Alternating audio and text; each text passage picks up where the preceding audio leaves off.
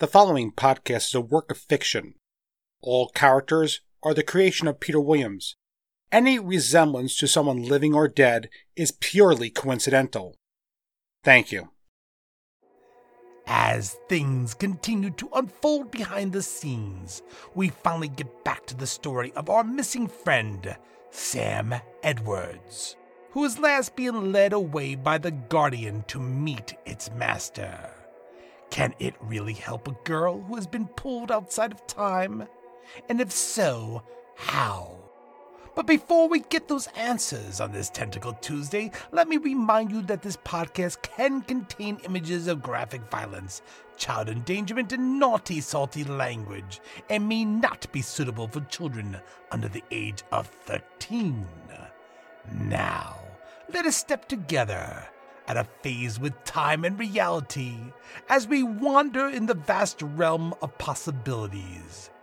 Chapter 17 The Girl, the Guardian, and the Archangel Mikal. Sam followed the Guardian of the gate through one of the many tunnels of light. For such a mammoth thing, it seemed to be a true, gentle creature. The way it moved almost made her think of a ballerina, eloquent and strong. The guardian turned to her and smiled, holding out its hand. It quietly reminded Sam to keep up. Getting lost here would not serve her well. She took it, her hand almost vanishing in its immense size. She also noticed that, like her, she could see straight through the guardian, and yet it was solid to the touch. As they wandered the corridors, she felt her heart flutter with wonder. It seemed all creation was flowing in and around her. It's it's amazing, she said, part of her wanting just to float in and amongst the swirling lights. Yes, it smiled at her, and as you can see how even you are sewn into the very fabric of all that is, has, and ever will be. Sam paused, overwhelmed by the immensity of it all, and the guardian stopped with her. You. you said I was going to meet your master, she asked nervously. Indeed, although I'm not sure how pleased he will be that I let a little girl get pulled out of time like this, it replied, scratching his head as if trying to work out a complicated puzzle. Is your master nice? The guardian laughed. oh, very, very nice indeed. Sam felt uneasy. It was bad enough that she was completely see through, but to meet whoever the guardian's master could be made her very nervous.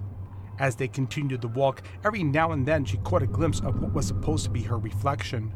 To her, she looked more like a figure of light than a human girl. This, like being see through, made her uncomfortable. What if she was no longer able to get back to her body? What if she was to wander here forever? How, how would. Her thoughts and concerns made her think of Mr. Allister. He already carried so much pain, guilt, and a heavy sense of loss. She understood that this was of his own making, but she still didn't want to add to his burdens. She worried about how this could affect him. The guardian sensed her feelings and asked gently, You care for the old demon, don't you? Yes, he's my friend, Sam responded. Well, the two we're about to meet should be able to help both you and him. As it spoke, she noticed how the corridor was becoming extremely bright, and she could smell fresh, warm air. That, and in the distance she could hear tools banging metal, as well as shovels and men struggling, as if clearing or digging something. At that, she suddenly heard someone call out, Get Mikal and Jack! Something's coming through the gate! I thought you said it was broken! It is! Was I? Then she heard the sound of wings and the drawing of steel. Don't worry, a very assuring voice said. We can handle it, right? You know, Jack. Another voice rang out. It seemed more melodic than anything else. Hanging around you is beginning to affect my reputation. Jack just laughed. Now, now, don't get all sourpussed on me. Sam and the Guardian stepped through and into the bright sunlight of midday and were immediately met with a dozen men, all with their swords drawn. One unfurled its wings, which showed a bright white in the sun a circle of gold flashing brilliantly over his head. Even his robes flowed like the very air itself. Wow, was all that Sam could manage. She had never seen nor met an angel. And to his left stood a tall man. She couldn't be sure. He gave off an incredible sense of power. His very aura rivaled that of the angels. He leaned against a sword that shimmered a white, bright silver glow. The man hopped off the rock and directly in front of her, catching Sam completely off guard. It was as if he was completely ignoring the Guardian. Hello? And who do we have here? Jack said. Sam held the Guardian's hand tightly, unsure of what to say or do. The Guardian nudged her forward. Don't worry, little one. I've given you some of my time. They can see and hear you. She looked over at the Guardian. Its appearance had changed as well. It now appeared as a figure wearing a thick, hooded robe that covered most of its features. It was clear that she, no, all of them were not permitted, with the exceptions of this angel and man, to see his or its face. Gorshin, Mikal said, I see you have a new friend. Uh, yes, brother. She entered my passageway behind the one she calls, um, Mr. Allister. Brother, Sam whispered. I thought you said he was. The guardian put its fingers to its lips, indicating to Sam to be quiet. I see, Mikal continued, and looked over to Jack, as Gorshin continued to tell what had happened. Apparently, when the Order disrupted the link, they destroyed her physical body. No, Jack said, closing his eyes, as if seeing something none of them could. It's not destroyed, he continued, just separated. That still leaves us with a problem, Mikal said. She doesn't belong here. Jack reassessed that statement. I'm not so sure, Mikal. He has always had a flair for the unusual. Mikal understood what he was getting at. Jack himself was a perfect example of that. Gorshin, Mikal said, looking now directly at Sam. You said she followed Mr. Allister. Yes, brother. Hmm. Little girl, he began. Sam, sir. Please. Mikal smiled. Of course. Sam. It's rare that a human is so willing and brave enough just to jump in. Yes, we're both quite impressed, Jack laughed. Mikal rolled his eyes a little and waved Jack off. He continued, holding out his hand to Sam. Sam. My name's Mikal. I'm one of the. Sam stumbled back. She knew exactly who this was. Mikal? The. the. Relax, Sam. We all serve him. And his word. Yes, Jack chided him. Just some of us are a little more flashy, Jack said, pointing at Mikal's golden halo and huge white wings. Mikal shook his head and continued. Sam, I believe I have a solution to your problem, but it's going to take a long time before we can completely fix everything. Will will it allow me to help Mr. Allister? Sam asked. Jack nodded and Mikal confirmed. Yes. Jack pulled forth his sword, a beautiful silver white steel, its tip in the shape of a hammer or key. Sam, for a period of time, you will sleep inside this, the Eos de Lexion, and you won't be awakened to the very day you jump through the gate. I'll be a part of that sword? Jack nodded. Yes, and once you're awakened, you'll be able to transcend time, at least for a little while. And more than that, Sam, you'll be a guide. Your friend, Mr. Allister, will need you and your special gifts. Really? Yes. But he probably won't recognize you, and your own memory may be a little off as well. It happens to humans that walk with beings like our friend Gorshin here. One more thing, Sam, Jack said, before you agree to this. I have a few things I'll need you to do, but it's going to cause quite a stir. Oh, Jack, you're not suggesting. Mikal began to protest. Yes, yes, I am. And yes, I know she won't like it, but. But I have a feeling it will all work out in the end. Mikal sighed. You really like causing me trouble, Don't you, Jack? Jack laughed. We wouldn't be friends if I didn't. Jack turned to Sam. I have a special job for you. It's something you'll have to do in the future, shortly after you awaken. He whispered the instructions in her ear and then winked at her, and Sam blushed. There was a richness to this man's life and spirit. She had never met someone so free, and yet by all means in his grace. Now, are you ready? She looked at the blade, at Mikal, Jack, and the guardian Gorshin. She nodded. The next thing she knew, she was actually watching herself step into the gate.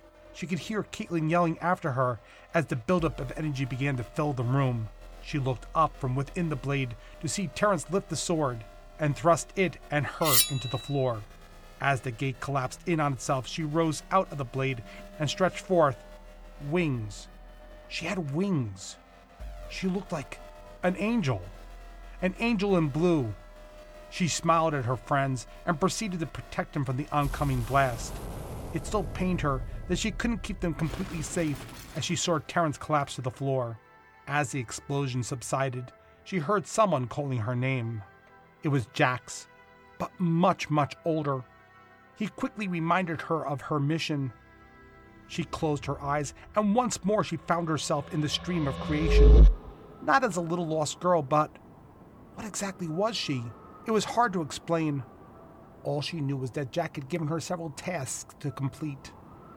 She watched as the universe raced around her as she moved across it, a vast ocean of emotions and memories.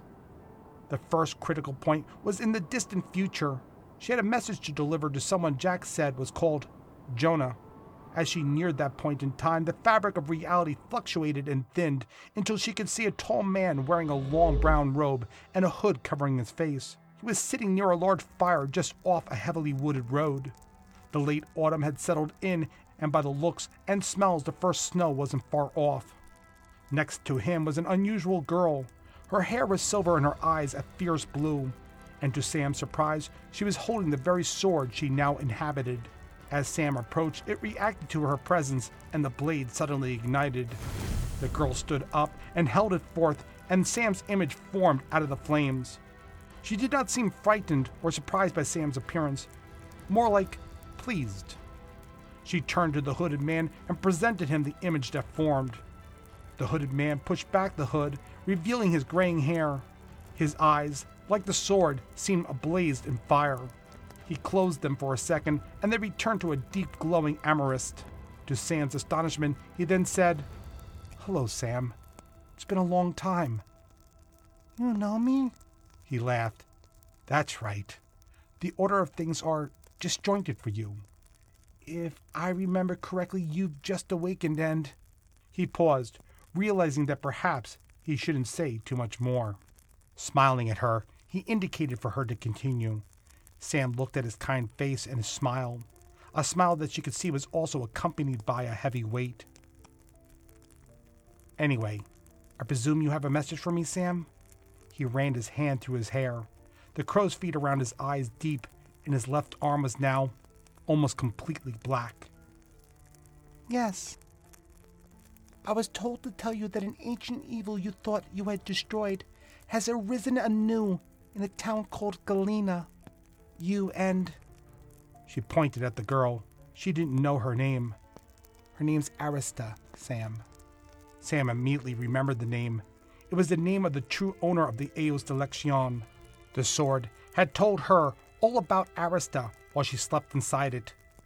This girl, Arista, also known as his end. Then, that time has finally come? Sam asked Jonah. Yes, I guess it has. He smiled at her again. She's somehow different from you, Jack or I. He tried in vain to explain to Sam. She's. She held up her hand and reminded Jonah. While she had been graced to walk with the Guardian and help in his mission, she was not permitted to know all. He wanted to laugh. He had seen that look at least a dozen times or more.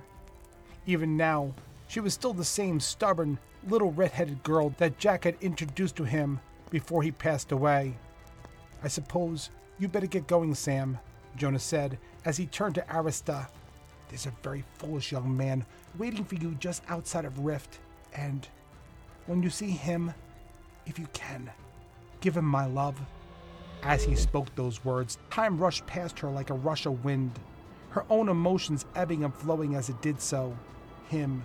She knew exactly who Jonah meant without saying his name. Again, the fabric of time and reality thinned, and outside she could hear a vicious storm battering the world. Stepping out of the stream of time, she entered a dark cavern. Recalling Jack's instructions, she got to work. As she finished, she heard grumbling and the sloshing of heavy, wet feet. Her heart leapt for joy as Mr. Allister's face came into sight. He was okay, although drenched and carrying a peculiar young man over his shoulder. Now, now she understood what Jonah meant. He was the very foolish young man. She felt in some ways as if she was a spiritual bookmark to the story. She was here, near the beginning of it all, set as a tool to help heal and guide Jonah in his early days. That, and to help counsel someone she loved dearly, the one Jonah had meant when he said him, her good friend, Mr. Allister. Odd, isn't it?